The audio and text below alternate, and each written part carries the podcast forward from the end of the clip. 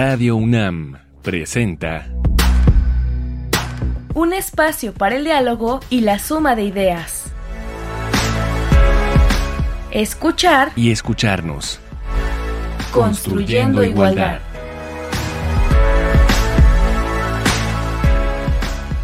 Bienvenidas, bienvenidos, bienvenides.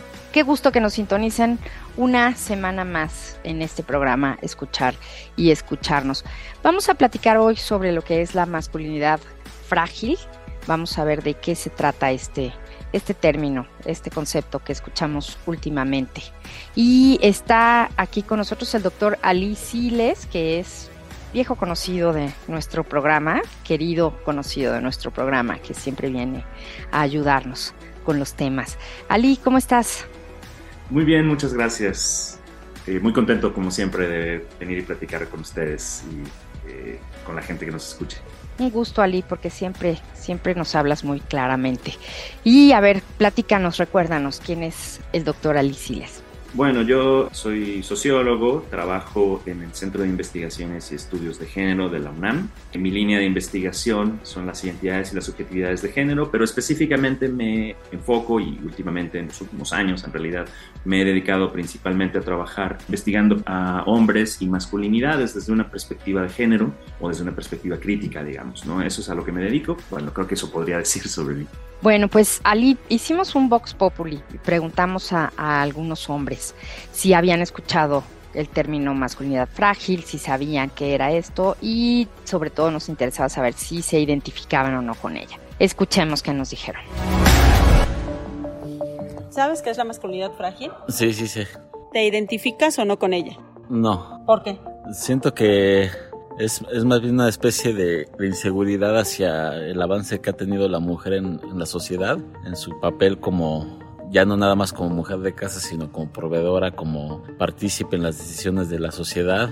Pues no me identifico con esa inseguridad que sienten muchos hombres. Sí, creo saber qué es. No me identifico con ella. Creo que no fui creado de esa manera y la verdad es que he vivido de cierta manera muy en contacto con las necesidades de la mujer. La masculinidad frágil me parece que es una serie de paradigmas que en cierta forma condicionan al hombre a ser valiente, fuerte, agresivo, dominante. Y básicamente es lo que se espera de un hombre en la sociedad, al menos en la sociedad mexicana, ¿no? Se considera que un hombre es más hombre porque es más agresivo, porque es más promiscuo, porque tiene dinero, porque comparte atributos de lo que me imagino se considera una especie de chat, y no me identifico con ella. Sí, conozco el término. No consideraría yo tener una masculinidad frágil. Sé que al ser hombre en este sistema hay cosas que han venido inherentes, pero que se tienen que cambiar y tal, pero no consideraría tener una masculinidad frágil. Bien, pues considero que en mi caso no me identifico con ella porque afortunadamente tengo a gente cercana con la cual me puedo expresar y contarle mis momentos tristes o vulnerables. Entonces, pues no me identifico con ella y por ende también pienso que es incorrecto que las personas no se puedan expresar.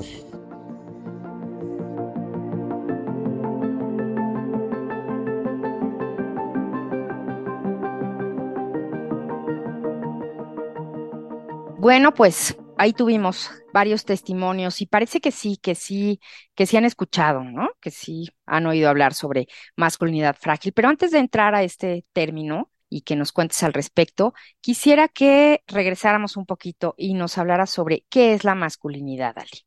Bueno, la masculinidad es, según la literatura en el tema, digamos, es una cosa difícil de definir porque son varios elementos los que lo conforman, ¿no? Pero podríamos entender de manera como muy, muy general y muy simple una especie de posicionamiento en las relaciones de género, es decir, en las relaciones entre hombres y mujeres, o personas con otras expresiones de género incluso, y una serie de prácticas que se atribuyen a esa posición con la que uno interactúa con esa posición, es decir, las cosas que hacemos desde esa postura como hombres, es decir, cómo nos relacionamos con otras personas, cómo, las cosas que esperamos que otras personas hagan y que nosotros hagamos, digamos, eso por supuesto ha ido cambiando con el tiempo, genera una serie de expectativas de lo que un hombre debería o no debería hacer, y eso ha ido cambiando con el tiempo, ¿no? Y entonces hoy tenemos pues una serie de, insisto, como de conductas, de prácticas que se esperan de una persona que se identifica y es identificada por otras como hombre, ¿no? Y entonces entre ellas están, por ejemplo, pues que cumpla con una serie de responsabilidades, que sea proveedor, que sea cuidador, que sea fuerte, que sea racional, que no sea tan emocional, que se pueda mantener ecuánime ante dificultades, etcétera, ¿no? Entonces, todas estas formas de ver y entender el cómo debe ser un hombre es a lo que llamamos masculinidad, y como no nada más, digamos, hay una principal o una dominante, una forma dominante, pero hay varias otras formas de ser que pueden ser alternativas a eso. Por eso solemos hablar de masculinidades más que de masculinidad, ¿no? De diferentes formas de ser hombre, de diferentes maneras de vivir desde esa posición como hombre. ¿Y cómo serían estas diferentes formas de ejercer la masculinidad? Yo sé que, bueno, pues puede haber tantas como tantos hombres, ¿no? Hay tantas historias, pero ¿cómo se identifican tú desde tu estudio? ¿Cómo identificas estas diferentes? Bueno, hay diferentes formas otra vez también incluso de abordar el asunto de las varias masculinidades, pero bueno, una de las maneras dominantes no sé si dominantes es la mejor palabra, pero digamos, pero más aceptadas y más de alguna forma entendidas en la literatura y en la investigación sobre esto, es la de pensar estas masculinidades ligadas con una cosa que es muy importante, que es el tema del poder. La masculinidad está muy ligada con el tema del poder. Por un lado, por supuesto, hay una jerarquía entre masculino y femenino, ¿no? Porque esa es otra cosa importante, la masculinidad solamente existe en relación con la feminidad. Lo que es masculino en muchos sentidos es no femenino, eso lo define en muchos sentidos, ¿no? Lo que no es femenino es, o digamos, ser masculino es no ser femenino. Y aún, digamos, al interior de lo masculino, pues puede haber diferentes posiciones con respecto de lo femenino. Y se habla, por ejemplo, de hombres afeminados en algún momento, y eso en esta jerarquía de masculinidades suele ser visto como inferior, digamos. Suele estar por debajo de una masculinidad que domina, que en la literatura, por ejemplo, se suele denominar como masculinidad hegemónica. No es la única manera de verlo, pero digamos, es un concepto que se usa mucho. Y se habla de esta masculinidad como ideal, que es la que se entiende como la mejor manera, la forma más respetada de ser hombre. Y después hay otras que están, de alguna manera, en relación con esa, un poco por debajo en la jerarquía, ¿no? Desde las que son completamente marginalizadas, ¿no? Y ahí podríamos hablar en un contexto como el nuestro, en la sociedad mexicana. Pienso, por ejemplo, en las masculinidades indígenas, quizá, que están de alguna manera muy marginalizadas, muy dejadas fuera de la lógica de funcionamiento de lo masculino, ¿no? O sea, rara vez pensaríamos en la masculinidad indígena como hegemónica, por diferentes razones, porque además el género ahí interactúa con otras cosas, con la raza, la clase social, etcétera, ¿no? Las masculinidades también quizá de ciertas clases, ¿no? Pienso en diferentes formas, ¿no? Y luego están las masculinidades subordinadas, digamos, ¿no? Como pueden ser las masculinidades no heterosexuales, etcétera. Y finalmente, y creo que aquí es donde estamos la gran mayoría de personas que nos entendemos y nos identificamos como varones o como masculinos, estamos en este espectro de masculinidades un tanto cómplices con esa hegemonía, que no es que encarnamos esa masculinidad por completo, porque esa masculinidad es muy difícil de encarnar. Digamos, si pensamos en el sujeto ideal masculino, como a veces se ha hecho en diferentes artículos y tal, por ejemplo, en el personaje de James Bond, que es súper inteligente, súper hábil, fuerte, rico de alguna manera, ¿no? O sea, tiene coches súper espectaculares y ropa súper espectacular y viaja a destinos súper espectaculares. En su relación con las mujeres también, ¿no? Con estas mujeres hermosas, objeto. Exactamente, ¿no? Y muy difícilmente, yo no conozco a nadie que viva así como James Bond, de verdad. Claro.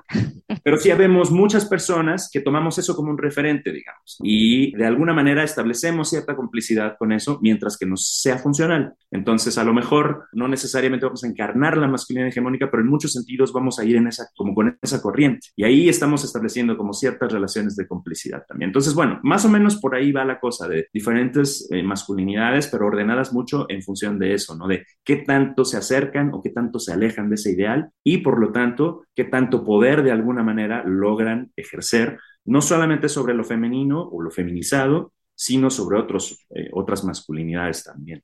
Y en la cuestión de poder, se me ocurre, es también para conservar ese poder, ese comportamiento, Ali. Claro, en muchos sentidos de eso se trata, de mantener de alguna manera el estado de cosas que beneficia a lo masculino, ¿no? Hay veces en las que se hace de manera muy pasiva, como decía, un poco como decimos en el habla coloquial, nadando de muertito con esa corriente, pero otras veces de manera muy activa, ¿no? Y responder de manera activa y de alguna manera pues resistente a ciertos cambios que se están produciendo o que se están demandando al estado de cosas de lo masculino, ¿no? Por ejemplo, como decía hace un momento, se habla mucho de que, o se entiende mucho en nuestra sociedad, por muchos años se ha entendido que los hombres tienen la necesidad o la responsabilidad, más que necesidad, de ser los principales proveedores de su núcleo familiar, por ejemplo, ¿no? Ya sea que vivan en pareja o vivan en otros arreglos familiares. Y cuando esto no se da, digamos, puede generar una cierta crisis. Entonces, digamos, cuando, por ejemplo, una mujer u otra persona se hace cargo de la proveeduría, eso pone en una situación a lo mejor de desventaja al varón porque no le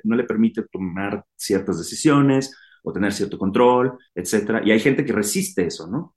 Activamente, porque no quiere perder, como decías, esa capacidad de ejercer poder. Y eso, todos esos juegos entran en lo que cuenta como masculinidad y el vivir y experimentar la masculinidad. Y entonces, ahora sí, ¿qué quiere decir la masculinidad frágil? ¿Sería lo que estaría del lado justamente opuesto de la masculinidad hegemónica, o así se maneja ese concepto? ¿Y de dónde viene? Porque cuando estábamos planeando el programa me decías tú, bueno, no es un término académico como tal, ¿no? Pero sí es un término utilizado coloquialmente actualmente.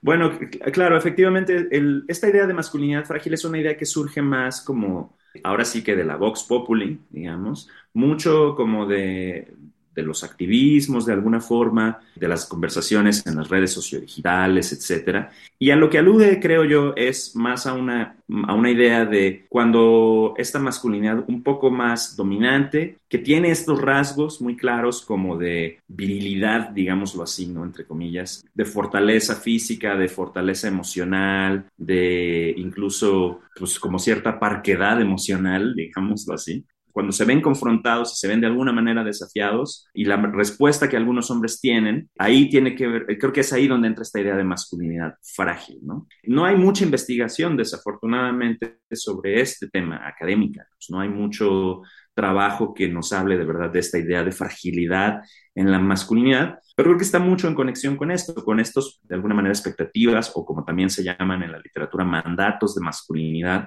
que hablan de eso, de fortaleza, de temperamento fuerte, de poca emocionalidad, de cierta entereza ante las dificultades. Y además hay otra cosa que es clave, y que, como decía hace un rato, la masculinidad siempre está definida en contraposición con lo femenino. Y ahí juega mucho también la idea, digamos, entreteje mucho la cuestión del género con la cuestión de la sexualidad. Y esta autora que ha desarrollado este concepto de masculinidad hegemónica, que se llama Raewyn Connell, a la que yo siempre cito, por cierto, seguramente quienes han escuchado el programa otras veces ya me habrán oído hablar de ella, lo que dice es, un ingrediente fundamental de esa masculinidad dominante o hegemónica está, digamos, construido sobre la idea de la homofobia, ¿no? Entonces, los hombres que no cumplen con el mandato heterosexual, digamos, y que de alguna manera son percibidos como, digamos, no alineados con esta idea de heterosexualidad, son feminizados y son, por lo tanto, subordinados, ¿no? Entonces, creo que la idea de la masculinidad frágil va también mucho por ahí, ¿no? Digamos, cuando los hombres sienten de alguna manera vulnerada su masculinidad, lo conectan de inmediato con su heterosexualidad. Y lo digo sobre todo pensando en expresiones que he escuchado, de claro, no, yo estoy muy seguro de mi sexualidad, ¿no? Por ejemplo, y por lo tanto no, mi masculinidad no es frágil. Pues muy presente, ¿no? En la actualidad el término, en las conversaciones, en las discusiones. Y a ver, Ali, vamos a hacer una pequeña pausa. Vamos a nuestra canción del día, que fue una sugerencia tuya, ya nos dirás ahorita por qué. Y vamos a escuchar la canción Verbatim, que Verbatim es un adverbio latino que significa textualmente. Entonces, esta canción Verbatim, a cargo del grupo Mother Mother, banda de rock indie canadiense que inició en 2005.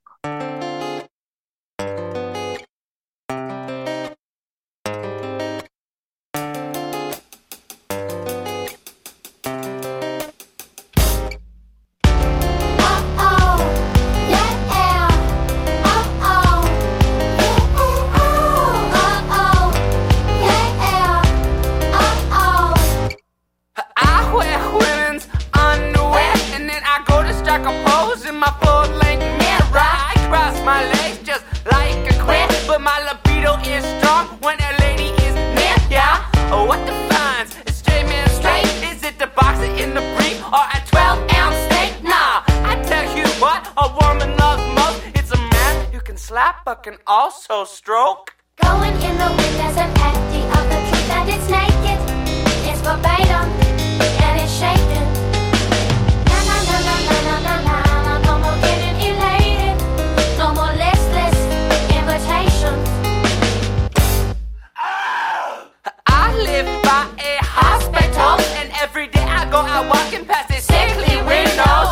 I see people dying there, but my tender ache makes it hard to care.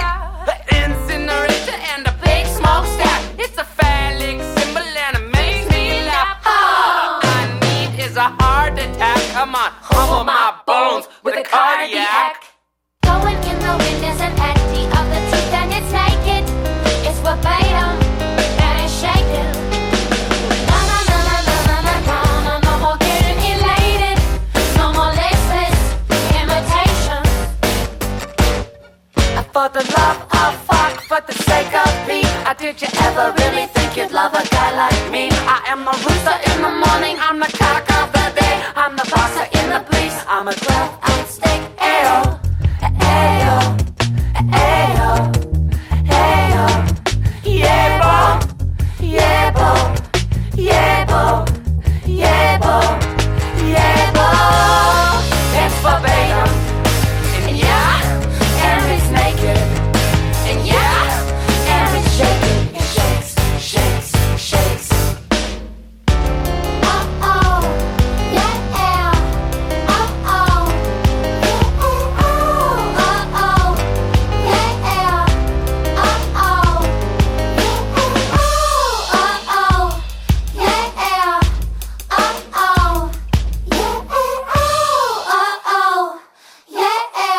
Visto ropa interior de mujer y hago una pose en mi espejo de cuerpo completo. Cruzo mis piernas como un queer, pero mi líbido es fuerte cuando hay una mujer cerca. ¿Qué define a un hombre heterosexual como heterosexual? Pues ahí está la pregunta, Alí. Y dinos, ¿por qué elegiste esta canción de Mother Mother?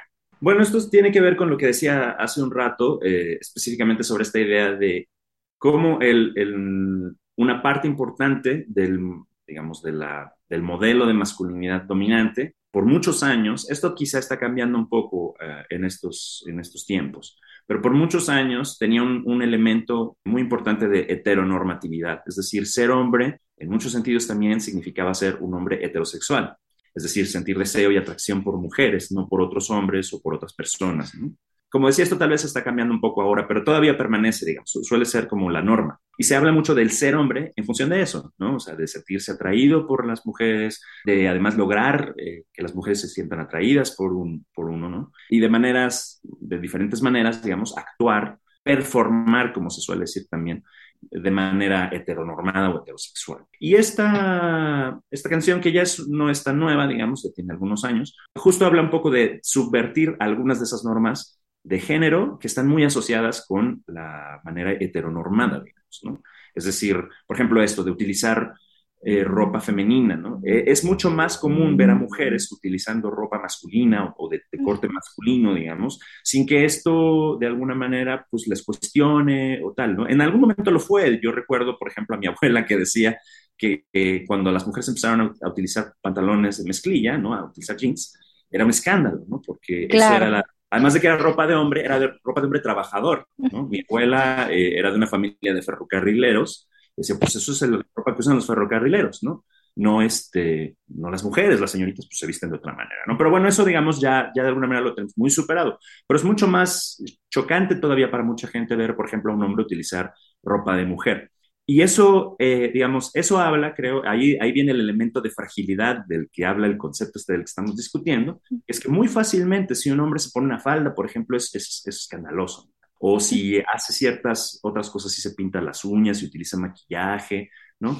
Insisto, esto cada vez es más común y está cada vez más aceptado, sobre todo en las generaciones más jóvenes, porque tiene que ver con un cambio generacional y cultural, pero todavía de alguna forma... puede ser como muy así, ¿no? Muy de inmediato identificado como conductas femeninas, no aptas para varones. Y creo que otra vez remiten a esta idea de lo frágil o lo poco flexible, yo diría, que suele ser la idea de masculinidad, es muy rígida, ¿no? Entonces, insisto, tiene que ser, por ejemplo, muy heteronormada, muy apegada a lo heterosexual. Y si se desvía un poco, eso la pone en duda, ¿no? Entonces creo que por ahí va la cosa de la fragilidad, y por eso me pareció que era un buen ejemplo esta canción de cómo, de alguna manera, las nuevas generaciones sobre todo están empezando a subvertir esa idea.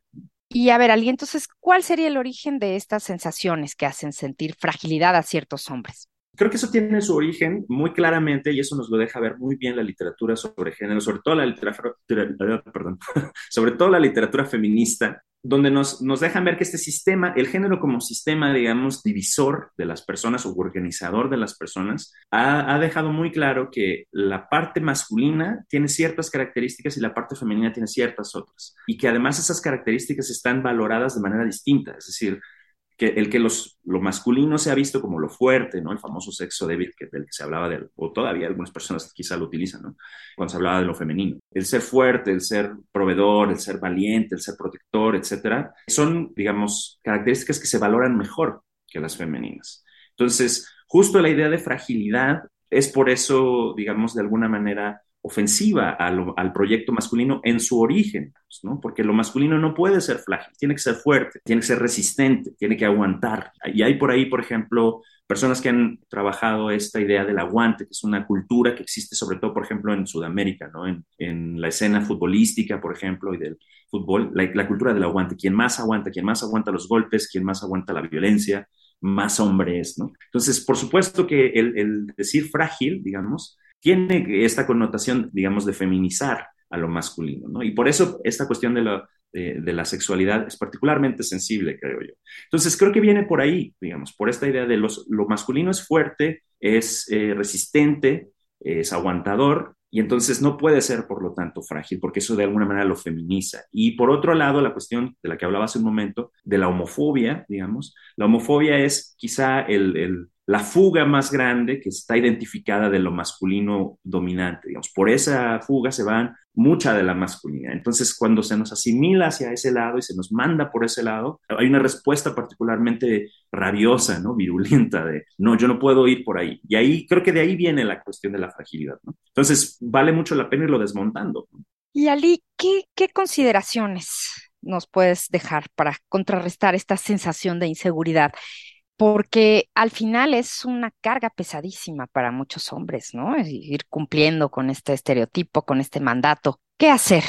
Hay un estudio que se hizo hace algunos años de diferentes investigadoras e investigadores de diferentes países en América Latina, creo que en Estados Unidos y en Inglaterra lo coordinaron, y el producto de eso lo llamaron algo así como la caja de la masculinidad. Y la imagen es, claro, la masculinidad forma una especie de caja muy cerrada herméticamente, de la que es muy difícil salirse, que tiene que ver con esto, como de, hay un montón de cosas que se pueden hacer, o que se deben hacer, perdón, y un montón de cosas que no se pueden hacer. Por ejemplo, eso, no se pueden demostrar emocionalidad, no se puede demostrar afecto de manera física con otros hombres, no se puede llorar en público, hablar de los problemas, de las emociones, etcétera, si se es hombre, ¿no? Porque la masculinidad proscribe estas conductas, digamos, de alguna manera, la masculinidad tradicional. Y esto genera la imagen que ellas y ellos proponían era esta de una caja, ¿no? Entonces, yo creo que lo primero que hay que hacer, como lo hemos platicado en otras ocasiones al respecto de eso, es empezar a pensar en eso, empezar a cuestionar esa caja. Identificarla para empezar, ¿no? Y ver los malestares que también genera. Y creo que eso es algo que ha estado pasando en los últimos años. Creo que cada vez más hombres empiezan a poner más atención en esos malestares que les generan, ¿no? No poder hablar de ciertas cosas, no poder expresarse de ciertas maneras, etcétera. Y bueno, eso busca salidas, ¿no? Entonces, hay que pensar primero en ese tipo de cosas y ver de dónde vienen, justo. Irlo discutiendo más entre propios hombres, ¿no? Para darnos cuenta de que no somos las únicas personas, porque esa es la cosa. Parte de la caja, de la idea de la caja, es que nos aísla. Si vemos que otros hombres tienen las mismas preocupaciones, los mismos malestares, los mismos problemas, podemos ir armando una especie de grupo, digamos, y encontrar fuerza en ese grupo y ayudarnos mutuamente. Entonces, creo que es importante eso, ¿no? Y por otro lado también, desmontar estas ideas de género que nos hablan de, y primero visibilizarlas y después intentar cuestionarlas, ¿no? Como decía hace un momento, de que lo masculino tiene que ser fuerte y que la debilidad es, o la fragilidad, la vulnerabilidad es femenina y por lo tanto negativa, ¿no? Hay que también desmontar ese discurso y de alguna manera irlo subvirtiendo, ¿no? Por supuesto, esto lleva lleva tiempo, lleva trabajo, sobre todo un trabajo de reflexión, ¿no? Una vez más, caigo a lo mismo de la reflexión, tanto personal como grupal, ¿no? Y para eso también han ido apareciendo espacios acá en la universidad, han ido apareciendo algunos espacios de reflexión entre hombres, ¿no? Que creo que van a ayudar a eso, espero yo que esa es la apuesta, digamos, que ayuden a abrir esta reflexión entre varones para que veamos que pues, no todo es ganancia con la masculinidad tradicional, que nos pone también muchas trabas, ¿no? Y que en realidad nos problematiza mucho también. Pues sí, dejarse sentir primero, ¿no? Reflexionar y hablarlo con otros hombres. Pues muchísimas gracias, Alí. La verdad es que sí, hablabas tú de las generaciones de hombres más jóvenes, cómo van presentándose y comportándose de otras maneras. Lo podemos ver en nuestra universidad. Yo creo que a ti también te toca verlo por los pasillos y en el campus, cómo han cambiado las generaciones en estos últimos tiempos, lo que es un gusto, porque están buscando sus maneras y de eso se trata esto. Pues muchísimas gracias al doctor Alí Siles por platicar con nosotros hoy en Escuchar y Escucharnos. Hoy hablamos sobre masculinidad frágil. Gracias, Alí. No, ¿de qué? Gracias a ustedes por la invitación. Siempre un gusto. Un gusto. Pues esto fue Escuchar y Escucharnos. En la producción, Silvia Cruz Jiménez y Carmen Sumaya, y en los micrófonos, María Amalia Fernández. Y pues esta equipa, porque somos las tres juntas en este programa, les esperamos la próxima semana. Seguimos construyendo igualdad.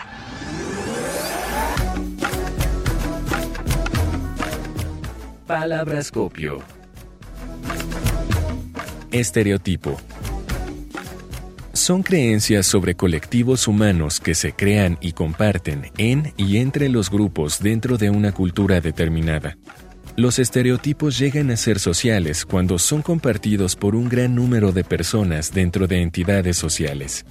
Se tratan de definiciones simplistas usadas para designar a las personas a partir de convencionalismos que no toman en cuenta sus características, capacidades y sentimientos de manera analítica. Los estereotipos sexuales reflejan características populares sobre las actividades, roles, rasgos o atributos que caracterizan y distinguen a hombres y mujeres. Definición tomada del glosario de Inmujeres.